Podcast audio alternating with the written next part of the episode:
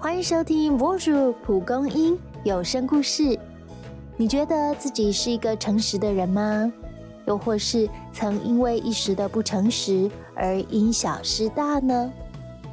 一起来听几则幽默的小故事，练习用更真诚的心来对待身边的人事物吧。有一位造船工人在离职前，受老板托付再造一艘船。他虽答应了，但却偷工减料。没想到，老板在完工后对他说：“这是鉴别礼，谢谢你的贡献，送给你。”哇哦！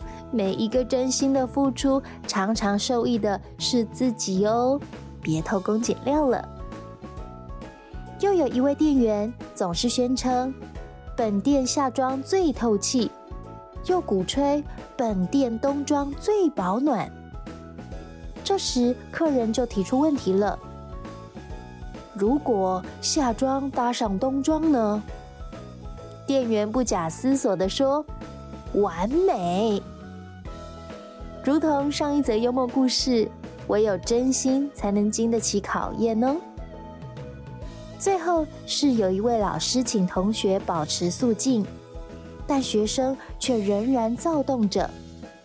老师正想大骂时，原本在学生座位徘徊的昆虫飞来，老师这才惊叫：“啊，蜜蜂！” 有时试着在不同的角度看事情，更能看清楚整件事情的样貌哦。